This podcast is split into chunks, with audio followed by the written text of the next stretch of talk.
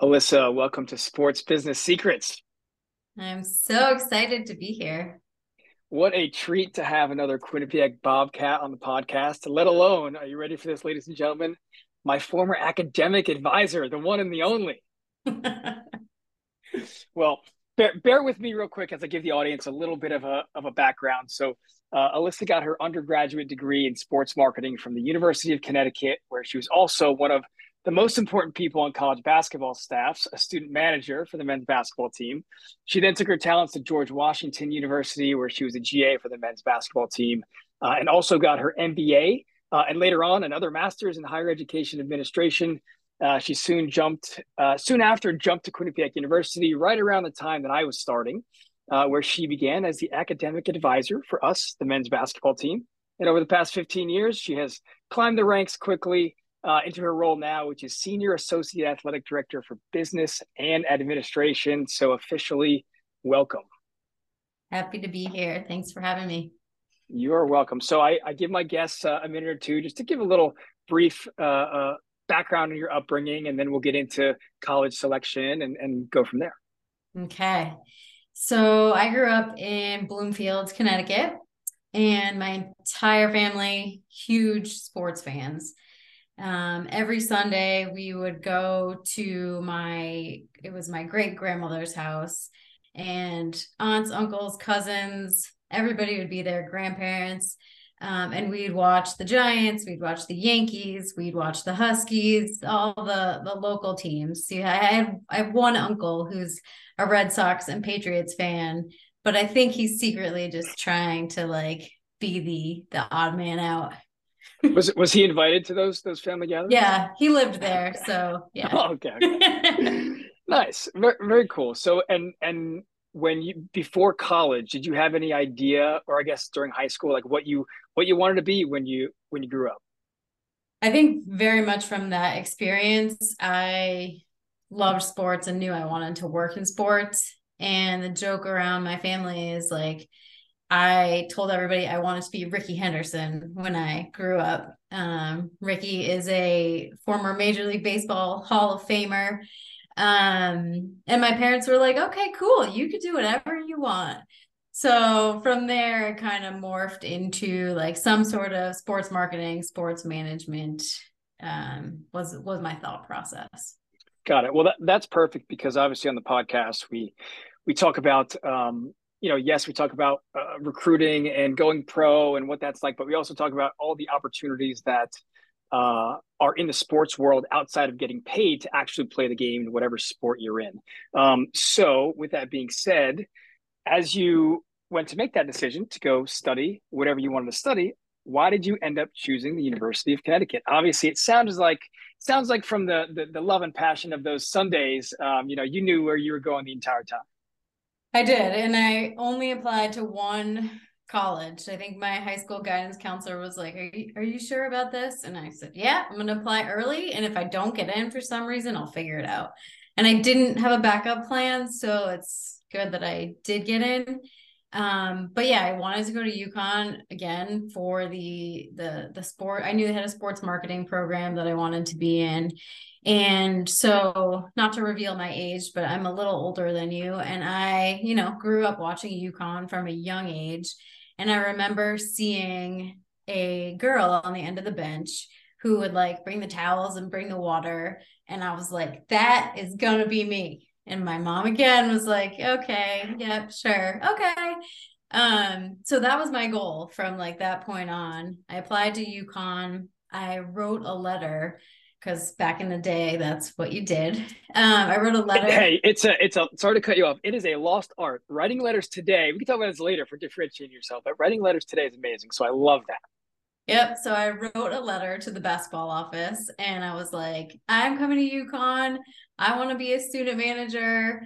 Like, how do I do this? And I got a letter back um, that I have in my office today from a gentleman named Tom Moore, who was an assistant coach at UConn at the time. And he was like, Congratulations on getting into UConn. Come see us when you when you get to campus. So I was excited. That's awesome. I, I love that. Actually, I don't know if I ever told you this. I don't know if it's here somewhere, but I know people are listening and, and don't see the video. But I my my handwritten letter story was that I I read a lot of handwritten letters. I used to write them to like CEOs and to into pros. And the most famous handwritten letter, and one of actually the only that I got back, was from the CEO of Marriott. Uh, he he's actually since passed away, R.I.P. But it was like like a handwritten letter from from me, and I just got one back from the CEO, just casually. Like, wow, that's amazing. So if you're listening, write handwritten letters; they go a long way. And obviously, you have to have a special person on the other end that received it, like a CEO of Marriott or like a Tom Moore. Yeah, absolutely. Love that. Cool. So so you're at, you're you're now on campus, um, and actually, I want to know what that first meeting was like with with uh, with Coach Moore. So did you go right to his office? Did you did you did you wait a bit or? I'm pretty sure I didn't even unpack my bag, and I was like, I'm going out to Gampel, and I I mean, looking back, I should have been nervous, but I don't think I was because I was like so focused. Like this is my goal. Um, I remember walking down the hallway to his office, introducing myself, and then he connected me with the the head manager who was a graduate student at the time. And it turned out that my class schedule didn't work very well with their practice schedule because, uh, you know, I didn't know when they practiced. So the first semester, all I could really do was like um, help kind of behind the scenes. And most of that help was like typing their scouting reports because uh, Coach Moore used to write them all like on a notepad and then give them to the managers to type up and print out and collate before the the scouting report meeting. So that's really where i helped like the first semester. And then when i was able to plan my classes around their practice schedule i was able to help out more on the court. Got it. And and uh, for, for those that are listening um, f- first of all if, if you're listening and you are in high school or, or you're younger and you're trying to stay involved with sports, uh, basketball specifically, boy or girl. And th- this is, uh, I mean, take notes because being a student manager or involved with a program in college is one of the best things you can do for your future, for for, for your career.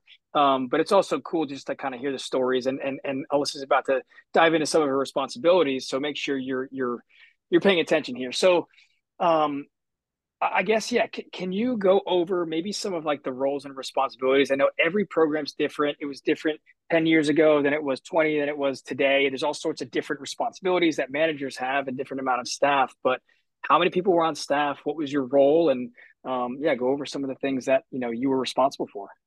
Yeah. So when I first started, I think there were probably, and at the beginning of every season, there were like 15 students that were all like gung ho, this is what I want to do. Um, and then it kind of dwindled as they realized what this was. It's not as glamorous as it sounds, right? So some of the responsibilities the managers had were like setting up the court for practice, making sure the water was out, the towels towels were out, the balls, the pennies, the lights are on, the scoreboard's on. Um, and then like I said, typing the scouting reports kind of off the off the court. Um, during practice, there were times where we had to run the run the clock uh, we filmed, we kept stats. So at the beginning of every practice at, at UConn and probably other places, uh, players would shoot free throws, and there'd be a manager at every hoop keeping track of how many free throws Kevin made and how many his opponent made. And um, so that was some of the things that we had to do. And then during the drills, how many rebounds people got. And then we'd have to input that into a computer and send it to the coaches kind of after practice. Um, and then, you know, managers traveled as well. Um, at the games, you know, was giving out the towel and the waters, the stuff you see on TV, the clipboards, um, making sure the coaches had what they needed before the games started, um, making sure the players knew where they were supposed to be, when they were supposed to be there in terms of the bus is leaving at this time or the meal is at that time. Um, and then as i kind of progressed my last two years i was the the head manager which meant i was then responsible for the other students that worked um, with the team. So i would interview them hire them and then kind of assign them tasks as as we went.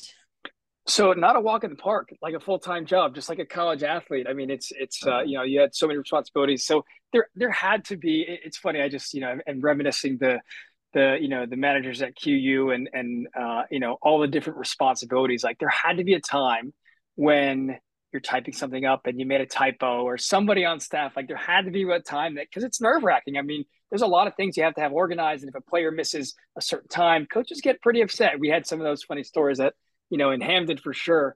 Um, but what was there a time that that I don't know a manager messed up or you messed up and you were nervous about it? Like I guess talk about that and then working for you know not just Coach Moore but Coach Calhoun. Yeah. Um, so the first story that comes to mind when you ask if if I ever messed up. So um I didn't love to run the clock because at practice because that came with a lot of pressure. And this one day I was running the clock and sometimes Coach Calhoun would say, like, okay, okay, fellas, you have a minute for water. And sometimes he meant that minute was literally 60 seconds. And sometimes it was like a casual minute. And it was kind of my responsibility to judge what he meant. And I guess wrong. interpreter. Yeah, I guessed wrong. And I did not have 60 seconds on the clock. And he looked over at me. And now, don't get me wrong, Coach Calhoun is one of the nicest people that I know. But in that moment and in practice, he could be very serious and very intimidating. He looked at me and he said, Alyssa, do you want to run? And I was like, No, he did not. No. oh, if Coach Calhoun made you run, that would be one of the craziest stories I've ever heard. Yeah. Um, so from then then on, anytime he said a minute, whether I thought it was a casual minute or a firm minute, I timed it. That's funny. That's that's awesome. Um, so so you talk about, I mean, obviously organization comes to mind, um, and then just using those skill sets as you progress in your career. I mean, organization and and you know dealing with people and working under pressure. What are what are a couple of um, other? I'm sure there's there's there's many just the same as it is you know as a collegiate athlete or a walk on or scholarship guy that you learned. Um, what are some lessons that you learned that you still use today from from your undergraduate experience? I think the biggest thing is honestly problem solving, right? Like you have a scouting report meeting that's at three o'clock. You've got these pages that need to be typed, need to be collated. You need to pass them out. There's no way I'm walking in to a meeting saying, like, the copy machine was broken. Sorry. Right. So, like, in that scenario where the copy machine is broken and you're on the road or you're on campus, you got to figure it out. Go to another building with a different printer, take a taxi to a Staples and and print it cuz you cannot walk into that meeting with nothing. Like everything is relying on you. So I, I've realized through the years of working that not everyone has that skill that like this is a problem. We need to figure it out and we can't you know, you need to be quick about it and let's brainstorm some solutions and let's go. Yeah, that's great. I, call that just simply just just figure it out. Like you, you know, you're going to be in a you're going to be in a, a, a practice situation where you just need to figure it out. Like something's going to happen on the fly that you don't expect, and it it translates and correlates perfectly to the real world. Like something's going to happen that you didn't plan for, and you're either going to it's going to be chaos, or you're just going to figure out a way to to, to get it done and so that's yeah. yeah. that's definitely a big big time skill i mean obviously there's there's there's a handful more talk about your like connections relationships i mean you know you obviously have to um you you have to take that seriously because there I, think there are people that you know networking is a buzzword but people that say hey I, I built a relate or i have a relationship with this person but that that's genuine because those can last a long time so how, how did you go about that? Like, did you realize at the time that these were going to be relationships that you were forming that were going to last for forever, or how did you go about that?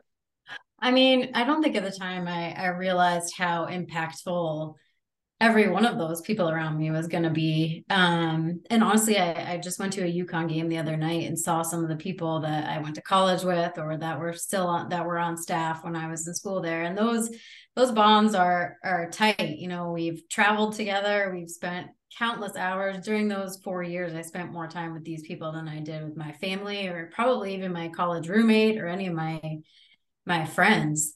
Um but i i mean relationships are so important and i think it starts with like you know showing them that you're you're willing to put in the effort to to help the help the team and also showing them all of them that you care about them as people.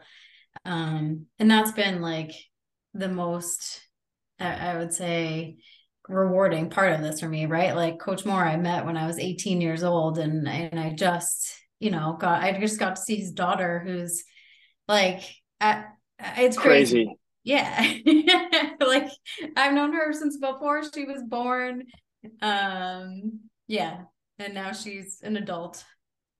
That's yeah, that's wild. And and again, you know, I think just building on the relationships because it's not just that you're going to see these people and you want to be friendly with them and and and hang out with them and have you know a good um i guess good reputation with them but a lot of these relationships can actually help you get jobs. And i think one of the things you mentioned um when i saw you last weekend was that either almost all or every single one of your jobs was you had somebody from UConn that was a reference that helped you get your next job is yep. that is that true um, yeah, my two big jobs out of college. I had one other that was not directly related, but in that um, in that case, my like my UConn connections were my references for that. Um, so yeah, I mean, I'm again, I'm two decades removed from college, but I know I can call anybody that I worked with on that UConn staff as an 18 year old, and they would happily act as a reference for me. Mm. Yeah, some big time, big time notes there. So hopefully, uh, our aspiring collegiate athletes or, or, or students that want to be involved with sports, um, you know, took some uh, took some takeaways there. All right, so let's let's transition a little bit uh, onto the next topic. So obviously, four amazing years, and I'm sure we could talk about stories forever. But uh, but then you're you're you know you're going into the real world, or you know you have to decide what's next. Mm-hmm. Um, obviously, you know as we we're already talking about, uh, as an athlete, you know, I like to I like to help educate guys and girls that you can get to the next level and sure you can make some money, but that eventually stops. But also you might not get paid to play the game you love. So there are real life careers that are involved with basketball or whatever sport you're with that you can get paid. So what was your transition into what was next? Obviously, you know, we mentioned you had mm-hmm. stops at George Washington, you had some internships. Talk talk about that that process. So I when I wasn't working on the basketball court for my education, my major was sports marketing. And through college, I did two internships. Uh, the first one was with um, the Norwich Navigators. They're a, a, local, I think, double A or single A baseball team in Norwich, Connecticut. And then the second internship was with the Oakland A's out in California. So I had this idea in my head that I wanted to work in baseball. And doing that that second internship really opened my eyes because you know when the A's were home for 10 days on a homestand I was in the office from 10 a.m. to midnight for 10 days in a row. And I was like you know what? I I don't know if this is this is for me. And to be honest I didn't really know what was going to come from that internship. I didn't know if I would stay out there and take a job. Um but at some point over the summer, Karl Hobbs, who was another assistant at UConn, got the head coaching job at George Washington. And he called me and he said, Hey, do you want to come and be and go to grad school and be a manager for me? And I was like, you know what? This this sounds like a good gig. Done. So um I I flew down to DC was right before September 11th, 2001. Um, I was probably on campus for like two weeks before um, all of those events. So that's a whole different podcast. Mm. But um, so I worked with him and his team, and I got my MBA in the process. And I think the one of the experiences that I remember, the GW MBA program is typically for people that have had significant work experience and because i didn't i had a meeting with the dean and i explained to her like okay i don't have real world work experience but let me tell you about my last four years of college and what i did. And i know she came away like okay like you are you're ready to do this. You pass. But that's i mean that's that's another advantage of doing something like um, getting involved with athletics or being a student manager or doing something in addition to just being a college student and in undergrad is that you get that experience. Um, yeah. And then one thing to touch on on the internships too, and I actually remember talking with you about this is and, and coach Moore a lot actually one of the things about doing internships during your undergraduate experience is that sure you can find something that you absolutely love but it's almost even better maybe not better but just as powerful as if you find something where you're like hey this is not for me. So you can kind of cancel that off, and you're not going to find that unless you actually do it. Yeah. Um. So so so that was just something to touch on there. Um. So so how was your time at um at George Washington? Obviously similar. I mean, being a student manager and and and you know then kind of taking the level up to GA, like it was similar roles, right? Like how how was that how was that different, or what did you have you know in addition to your experience at UConn there? Um, so the the role itself was very similar at GW. It was a learning experience to navigate, you know, the differences between UConn and GW and how things worked at GW versus how they had worked at UConn and who were the right people that I needed to connect with to make sure that things ran smoothly. Um, and I had the opportunity again to meet a whole new set of coaches that were on Karl Hobbs' staff and players. And um, so one of those players, I'm just going to jump into the next piece of mm-hmm. this. One of those players, uh, his point guard, was really struggling with his academics. Um, so I kind of was like, I think it one day on the bus, he like opened his backpack and his papers were flying everywhere. And I was like, what are you doing? Like, let's figure this out. Let's get you some folders. Like, let's figure this out. So through that, I actually learned there was an office for student athlete academic support, and I applied to be a tutor, and I tutored the men's basketball player. And that's how I realized this whole area of athletic academic advising worked, right? I had gone through undergrad and now I was in grad school, not even knowing that this career mm. was a possibility. But when I like dipped my toe in it, I, I knew like, okay, this is something I could really like. I obviously get to stay around athletics and you know, I loved school. I I loved studying. I was kind of a nerd. Like this is great. Um, so this is kind of two of my passions um right there. But yeah, and, and again, the the coaches on Karl Hobbs' staff, Steve Pikiell is one of my favorite coaches, and he's somebody I met when I was, you know, 22, and I I still keep in touch with, and he's been a reference for me for every job I've had. Um, again, I know I can call him, and he'll whoever I whoever he needs to call, he'll call, and he's awesome like that. That's fantastic. Um, so and and and remind how how many years were you at George Washington again? So as a GA, I was there for two years. Okay. Right. And then I kind of took another, I got my MBA. And at the same time, I was offered a full time job in the Office for Athletic Academic Support. And I kind of thought, all right, I just got my MBA. I just did all this work. I want to, I want to try to my hand in the business world. And I, I worked for about a year and a half at Cal Ripken's um, his company, Ripken Baseball. And I worked in a division that was pretty new at the time. It was called Ripken Management and Design. And it was taking the model that he built, like the the the youth baseball complex off of 95 in mm-hmm. Maryland, and trying to replicate that in other cities, um, and doing feasibility studies for towns that wanted to purchase and, and move a minor league baseball team like he did. So that job was was awesome in a lot of ways and then I got a ton of experience and met a ton of people.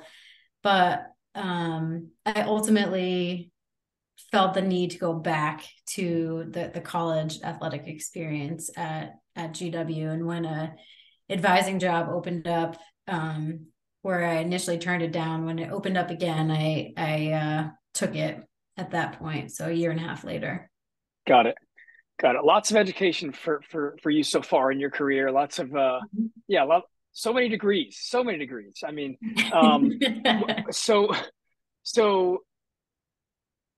I guess I want to transition a little bit into our favorite part, our favorite university, Quinnipiac, because there's so much to talk about here. Obviously, yeah. you know, it was great to, and our listeners, it, it's great for you to hear again, the point of the podcast is just to hear the different paths you can go down in sports and careers outside of being a pro.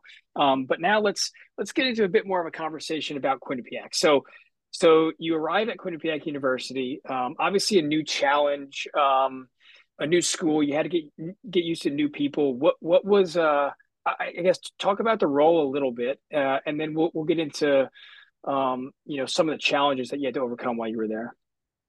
So again, my connection back to UConn in I, I don't remember what month exactly, but in 2007, Tom Moore was named the head coach at, at Quinnipiac for the men's basketball team.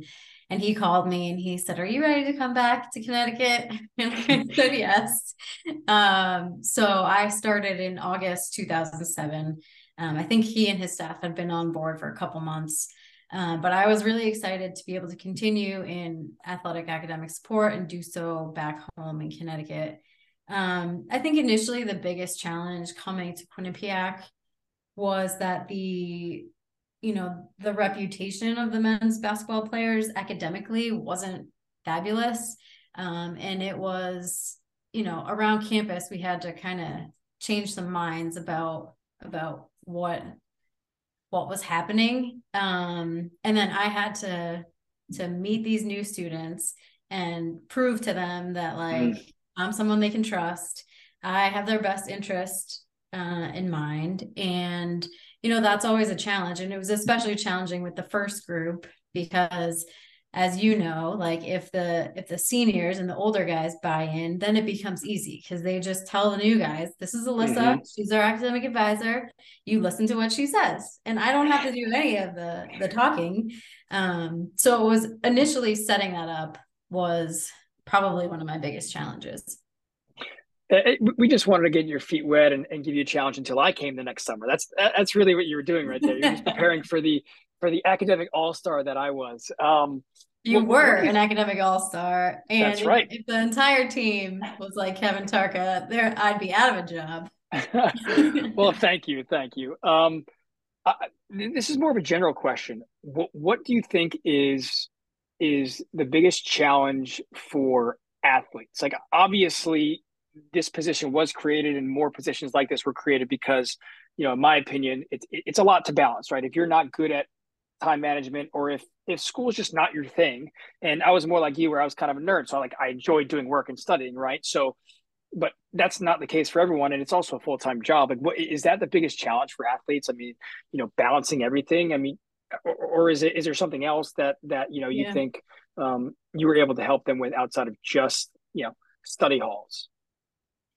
I think um, you know, back in the day that that was and and maybe now it's a little different like post covid what the biggest challenges are but when i was doing this that that was the biggest challenge right balancing the demands on the student athletes time and understanding that like yes the world of college basketball looks glamorous on tv but in reality you're the bus is pulling in at 3 a.m. Mm-hmm. and you have class or a test or a quiz at 8 a.m. and you have to figure out how to function on little sleep and and when you're going to study and and then you've got to be at practice the next day because then you're getting on a bus a day you know the next day yeah. so and that's where i think my experience as a student manager really helps or helped in that role because you know I did it and I mm-hmm. yes had to stay up late or I had to study and I I had a rule for myself in college. If I was physically in the state of Connecticut I was going to class because there were so many times that I had to miss it because we we weren't there. Um but yeah it's it's not as glamorous as it looks and there's a lot more pieces to it than people see on on TV definitely. I mean it is for sure a full-time job uh, another thing that I think would be beneficial for some some listeners, especially younger athletes that um, you know are trying to focus on what they need to get done to be a collegiate athlete. So, what part of your uh, roles and responsibilities, or, or, or I don't know if it was was officially, but you would be able to help the coaching staff when they were recruiting a player. Part of the process of getting into a school and getting a scholarship is being able to get in academically and actually not just get into the school but being able to thrive academically. So what what are you know you looked at hundreds and thousands of transcripts over the years right? So what are some of the things that students should focus on? Um, and what are some of the things that were red flags that you were like hey he, this this guy might be good at basketball but it's going to be tough for him to succeed here. Yeah uh, like you said, I looked at hundreds of transcripts for the coaches, people that they were recruiting or thinking about recruiting. And I, you know, the NCAA has a core course list for each high school. So it's really important for, for high school student athletes and high school guidance counselors to understand which classes in their school are going to count for which subjects because you've got to have the right, you've got to have four Englishes, three maths, three three science, or whatever whatever it is now. That's what it was then. Mm-hmm. Um, so you've got to have the right mix of classes, and then you've got to have the right GPA in those classes to succeed. So on its face, yeah, I would look at the transcript and I would say this person's in great shape. They just need to to finish their English class senior year strong you know the red flags were sometimes like you know if somebody didn't do well in pe like it's clearly not because they are not a good athlete it's because they didn't show up or they weren't following the directions which to me was a huge red flag and because of my relationship with coach moore i was able to to walk into his office and say like hey I think this is a problem. I'm concerned about this. And, you know, there were times when he was like, appreciate your concern, but we got to do this. Or like, all right, appreciate your concern. I, I'm really going to listen to you because we, you know, we don't need this in our in our program. For sure, and, and I think at the end of the day, you know, athletes need to take take accountability. Like if you're if you're applying for schools and you're not sure what you need on your transcript to be able to get in, go ask your guidance counselor. Like you have to take initiative. Um, and, and, that translates through to you know getting your assignments done in college and making sure you're doing the things your academic advisors telling you. I, I think um, one of the notes I wrote down from one of the articles, I can't remember where it was from. I think it was. I think it was an old article that UConn had published about you when you're at Quinnipiac, and, and the, the headline was like, you know, getting their school schoolwork done um, and still meeting their obligations for practice, games, and travel. Alyssa is sympathetic for up to a point, right? Where it's like everyone's like, okay, like we get it, it's busy, but like figure it out. Like you yeah. still have to get it done because in real life, if you know you, you're kind of just moseying through and you don't, you know, get your your sales, like you're getting fired, right? And so that's yeah. just a just something to keep in mind for for our student athletes listening. I think too, some of my role was like helping the coaches like manage their expectations too, like because you know it'd be playoff time and it would also be midterm exam week and i you know i'd have to go into to you guys as players and say listen when when you're a grown up you're hopefully going to have a full-time job and a, and a family. When you mm-hmm. go home no one wants to hear about your job. And when you're at work no one needs to hear about all the details of your family or if something happened with your family you still need to function at work. Mm-hmm. so it's the same lesson right? Like playoffs are here. When you're on the court be on the court. And when you're in the classroom i need you to be in, in the classroom um, and there were times where I had to go to the coaches and, and say, like, look, this is they still need to do these things too. I know this is really important here, but this is also important. Mm, yeah, that's really good. Um, so so over the years, obviously, you're you're as you mentioned, you've been you've been at Quinnipiac for for 15, you know, 16 years now, and your roles and your titles have changed a little bit. So one of those first editions was um, I believe it was uh, director of business or, or, assistant athletic director of business, right? So you started to, uh, you know, work on budgets. You started to have more roles. Can you talk about some of the additional roles you had? Yeah. So, you know, towards the end of my time as an academic advisor, I knew I was getting tired of Sunday night study hall and chasing after people to do their homework. Um, it's exhausting. And so one of my side jobs because i had an mba was to like make sure that the coaches were like staying within their budget.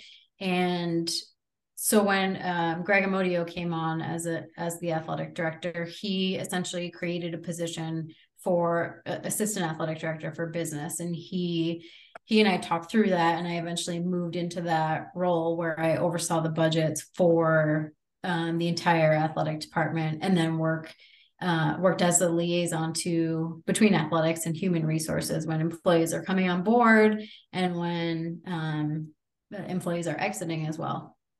Mm. So, so on the budget topic, and I know, you know, we can.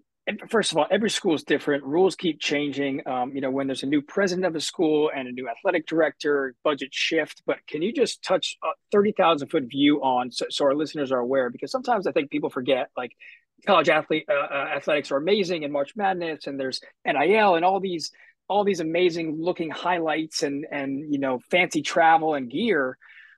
But it's a business at the same time. It really is. No matter how many people say college athletics is not a business, it's a business, and that's why there are budgets, right? So, can you yeah. just maybe talk about some of the categories of a men's a co- collegiate men's basketball team's budget, like maybe some of the expenses and potential revenues? Yep. So for, and again, my experience with this is just at Quinnipiac, so it could be different everywhere, but I would guess across the board on, on a basketball team, one of the higher expenses that that teams have is travel, right? The the buses, the planes, the hotels, the food, um, and then there's the equipment costs for the gear, for the basketballs, for the sneakers, uh, paying the officials, which is a pretty high cost. Um, at Quinnipiac, we also pay uh, game day ambulances out of the the team operating budgets, and then recruiting costs for coaches when they're flying around the country looking at um, potential student athletes. There's expenses related to that as well. So those are the main one main ones. Other sports like hockey, the equipment costs for hockey are are much higher than the um, equipment costs for mm. basketball or for soccer. Um, so yeah. And then so, on the revenue so, side, go ahead. Go ahead. Go ahead. I was going to say on the revenue side, it's mainly uh, ticket sales. We have like athletic department sponsorships that come in as well. Um, and then actually the, the main portion of our revenue at Quinnipiac is directly from the NCAA. The the um, I forget what it's called. I'm blanking on the name, but the the basketball uh um the, money the basketball fund or something. Yes. Yeah, that that fund. And then the NCAA gives a portion um they they have this crazy um, equation how they calculate it but based on the number of student athletes that you have on a scholarship you get a certain portion back. Um, so those are the the biggest revenues that we get at Quinnipiac. Ticket sales ncaa money sponsorships. Yeah just uh, for, for those listening i mean it's it's quite the i've done a deep dive on the ncaa financials a long time ago and i just remember it was pretty crazy but it's just an interesting topic to keep in mind. Like you know there are budgets and every school and every university and every size is different but you know the reality is it's a it's a it's a big money business like there's there's a lot of money in college athletics and it's expensive too uh, yeah. and, and, i can imagine from your standpoint it, it's um uh, I can imagine that you know every coach wants to fight for their team to get you know more more budget and and and we want to travel here. We need to go see this recruit and uh, mm-hmm. we want gear. And so it's I can imagine it's uh, quite the quite the craziness trying to balance like you know you you're dealing with numbers here like you're not making the rules or the you know you're you're yeah. you're it's hard to balance the you know people getting jealous of each other and revenues coming in. It's like here's the budget. Yeah and honestly, this year has been harder than any years past with uh, the cost of everything going up from like the buses that we take, the food, the equipment, everything costs more than it did. The same trips that our teams are taking to Siena or to Iona cost like $700 more and you know the budget hasn't really changed that much.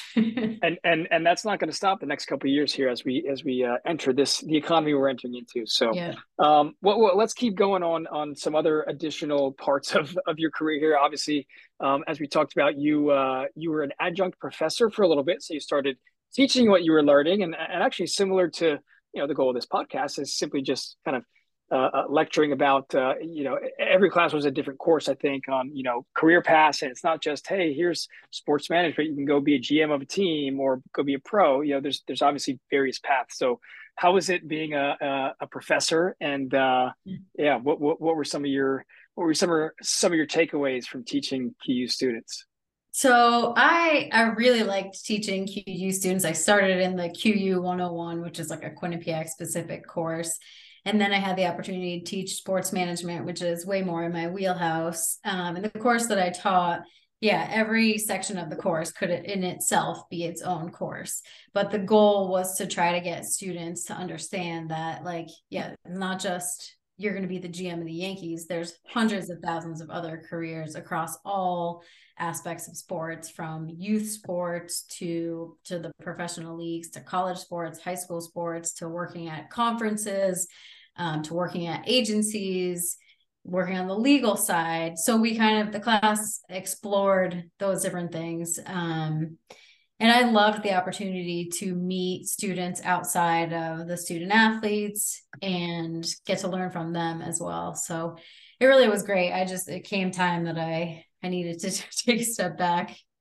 I know I miss being a, a guest lecturer in that class. I'm gonna have to find yeah. another class to go to go babble to at Quinnipiac at some point. You were my go-to. I think you got some interns from the experience. Yeah. Yeah, yeah, I did. I did. I remember. Yeah, some students stayed in touch. Um, yeah. not not not all, but some. Uh, yeah. yeah, that was great. And then, uh, you know, last but not least, leading up to today, uh, you know, obviously, you know, you just continue to continue to get more roles and responsibilities, uh, you know, at the university. So, so what are some of the other things that you uh, are responsible for today for the university? So I'm back. I'm back on the business side now. I went. I flip flopped a couple times, but I'm back on the business side. And um, in my role as senior associate athletic director, I'm part of the senior staff of the athletic department. So I get to meet with um, the athletic director, the deputy athletic director, and the other senior associates at least once a week, and we talk through all the issues and concerns that we've got going on. Um, and in my current role, I also oversee academic support. So it's kind of like on a and Kristen Casamento, who who oversees academic support, she's awesome. And and my role is like a thousand a thousand foot view, like giving her advice on like, okay, well maybe you should ask that question or think about that. So um, she's awesome, and I I love working with her and the students are in great hands and so i oversee her at, at a pretty high level um, so when someone decides that they don't want to go to study hall on one of the teams, that's not your responsibility anymore. Thankfully, it's not. And I, you know, I was joking with you when I saw you last week. Like people look at my job and they're like, "Oh, this must be so tedious, like going through all these expenses." I'm like, "Nope, this is way better than Sunday night study hall or chasing after people for to making sure they turn in their assignments." It's pretty straightforward. Awesome. Mm-hmm. Um, well, I, I, mean, this I know we've gone kind of uh, down many different career paths, but just I, I want to reiterate to those that are listening, like there's, you know, replay this, take notes on it. There's even in this episode alone, there's so many different paths that you can go down. If you like math, if you like communications, if you like coaching, if you like, um, you know, dealing with people or, or, even staying behind the scenes, there's so many different paths that you can go down. So, um, you know, obviously as always, you can reach out to me or reach out to Alyssa, uh, you know, to to to find out more about those paths. But as we wrap up here, just a couple of other random conversations I I, I want to uh, pick your brain on. Um, obviously, you've been around college athletics uh, for a long time, and you've seen a lot of changes. Um, what do you think? Uh, I mean, the way that college athletics are going now, we can go down another crazy path of NIL or or or budgets or conferences. Like, any any thoughts on the way that college athletics is changing just from a business perspective? Like you know fans in the stands ticket sales revenues expenses like what's what's going to happen the next couple of years? Yeah i mean i wish i had a crystal ball and some of it you know i don't i don't know how it's going to trend and i i hope that schools like quinnipiac don't get lost in the shuffle of all of it because you know the the media perception of college athletics is the power fives where there's like tons of money of course. And, and, you know at, at quinnipiac we spend more than we bring in um, and there you know when you talk about paying college athletes there's no money to pay them we like need to just pay our bills to get to the game right. um, so so i'm a little concerned on like the the schools at the the level of quinnipiac and the the non-power five d1s and where that where that will leave us in the next few years but it's going to be interesting to see. I think there's a there's a place for it because there's so many great life lessons that you as a former student athlete taken from it and that's so valuable at an educational institution that there's a place for it. We just need to figure out how it all works. Agreed. Yeah and i think not even with just diving directly into nil like completely but you know the, the for the non-power schools you know a lot of student athletes are are are starting to get this idea after the first few crazy years of NIL it's like hey I you know I need to get paid and I get it. I'm all for it. Trust me. There's not another person here that that does not agree with the free market. But um as Alyssa just mentioned um like th- there needs to be a business case. Like there needs to be ROI like you, you can't just demand $30,000 or $10,000 if you're not like the university is not making money right? You, you know there's they're not making so like where who where's the value for that money? And and this is something that you know I, i've discussed on my podcast a lot. There's no answer right now but you know as a student athlete or as somebody involved with collegiate athletics you just have to keep that in mind like nil is going nowhere. The opportunity to make money off name image, image likeness is going nowhere. Um, student athletes getting paid in a ridiculous amount of money is not going anywhere at the highest levels, but not at all schools. So I'm I'm I'm obviously you know hoping that the Quinnipiacs of the world and, and the mid majors of the world are are you know we just have to figure out a way to make it sustainable and and and move on from there. And the same thing with the NTA. You know we talk about regulations changing and um you know it's it's uh it's going to be interesting to see what happens this summer with with with new leadership and a new president. So um yeah maybe we'll save that for another another episode because we can go deep on that one as well. Um, so last question here. Any any other? I mean, I know you had plenty of plenty of advice the entire time, but any other advice for someone that's listening um, that uh, that wants to get involved with college athletics, particularly, and um, you know, not not as a student athlete, but like as a profession? Yeah, I mean, key thing is to start somewhere and volunteer somewhere, um, and the and the impressions that you make as an 18 year old i'm i'm proof that they stay with you for the rest of your life. So put your best foot forward work hard and and it'll pay off. And i think again you have to be prepared that this isn't all glitz and glamour. This is not all fun and games. It's it's long work. It's hard work. You're going to have to make some sacrifices. Um yeah you know my college experience was a lot different than than other people's college experience because I had to be up at 6 a.m. and at practice on Saturday. So, um, but I, I think it worked out in the end. And um, yeah, you just have to be willing to put in the hard work, make the connections, make the relationships, stay in touch for real reasons, not reach out only when you need something, mm-hmm. reach out just to say hi or just say, Hey, I was thinking about you today. Um, and, and you'll be in, you'll be in a good spot. And there's plenty of opportunities. Great advice. Alrighty, well, the last official thing I have that I didn't that I don't prep my guests on is a sports business lightning round. So I just ask you some questions, I fire them at you, and you hit me with the first thing that comes to your mind. You ready? Okay. What's your favorite color? Blue. Do you prefer coffee or tea? Tea. Pizza or pasta? Mm, pizza. Would you rather be able to speak to all animals or speak four languages fluently? Four languages. What's your favorite country outside the one you're in right now? Hmm. That's a hard one. Uh I don't know. I don't think I've been to enough countries to answer that question. Well, you can at least say one from our awesome. Oh, we didn't talk about our awesome uh, uh, uh we did. international trip. Yes. yeah, you got to you got to pick one though. All right. So then I picked Belgium. Nice. I love the um, fries. Um, I love the beer. Sorry, and I love the chocolate. amazing. What is one of your biggest strengths? Um, my organizational skills. Who is one of the first people to really believe in you? My parents. What's one of your biggest fears? Hmm. Um, failing. if you could have dinner and drinks with anyone in the world, someone that's dead or alive, just one of the first people that comes to your mind.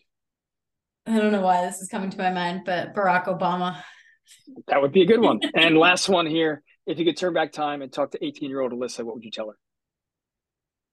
Um, I think I, I wish I wish I had more of 18 year old Alyssa in the 40 something year old version of Alyssa because the 18 year old Alyssa, like maybe I, I just was too naive to be afraid, but I went for it.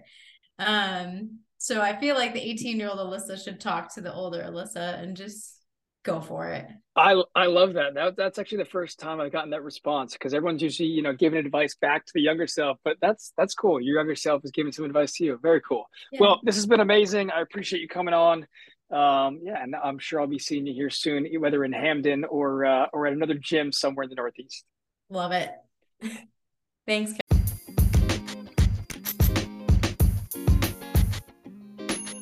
Thanks again for listening, my friends. If you enjoyed the episode or if it brought you any value at all, it would mean the world to me if you could give it a rating and a review on Apple Podcasts. If you share it on social media, make sure you tag me at Kevin Tarka. If there are any topics that you want me to dive into or any guests you'd love for me to have on the show, just shoot me a message and I will do my best to make it happen. Have an amazing day and hope to see you back here soon.